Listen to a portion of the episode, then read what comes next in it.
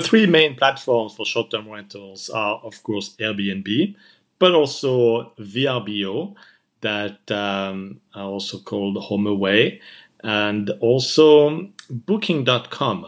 So those are the three main platforms, and a lot of people are talking about uh, having an external website. Like, why not having your own domain and um, be able to have your own um, bookings directly on a separate website, so you don't depend on Airbnb. And there are certainly pros and cons to having your own external site, and you want to have um, maybe that independence from Airbnb and uh, not have to pay those uh, booking fees from those various sites. But keep in mind, and that is my uh, personal opinion, but uh, also advise this to all the hosts out there, is that when you are on Airbnb or VRBO, for example, you are on a platform that spends literally millions of dollars of advertising and also to make sure that uh, there is traffic that goes to the site. So when somebody wants to book a place, uh, let's say in Florida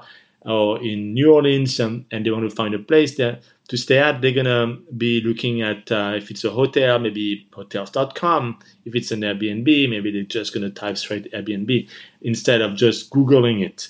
Now it may be um, a good alternative to um, uh, get some additional bookings uh, with a lower uh, fee.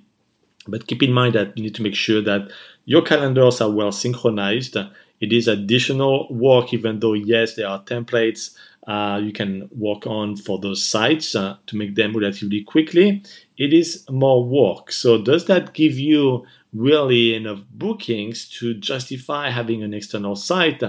I would be quite skeptical but you can test it if you want uh, and see if um, you get sufficient bookings. The rule of thumb is that uh, if you get less than 5% of your bookings with an external site, uh, I would just um, cut it. And you may think, well, but that's an extra 5%, right?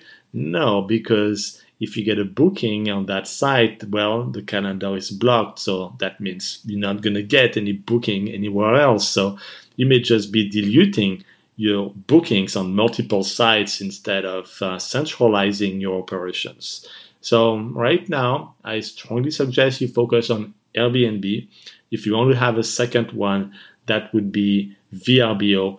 That would be my second choice. And with those two, if you have the right listing, if you have the right photos, if you follow my podcast and really apply those advice, if you follow and purchase the Airbnb cash flow method you know how to differentiate yourself. Now, if you have a bad listing and you want more bookings, going on multiple platforms is not a good solution. I would not recommend that. If you have a great listing, if you're well differentiated, you only need to be on one or two platforms.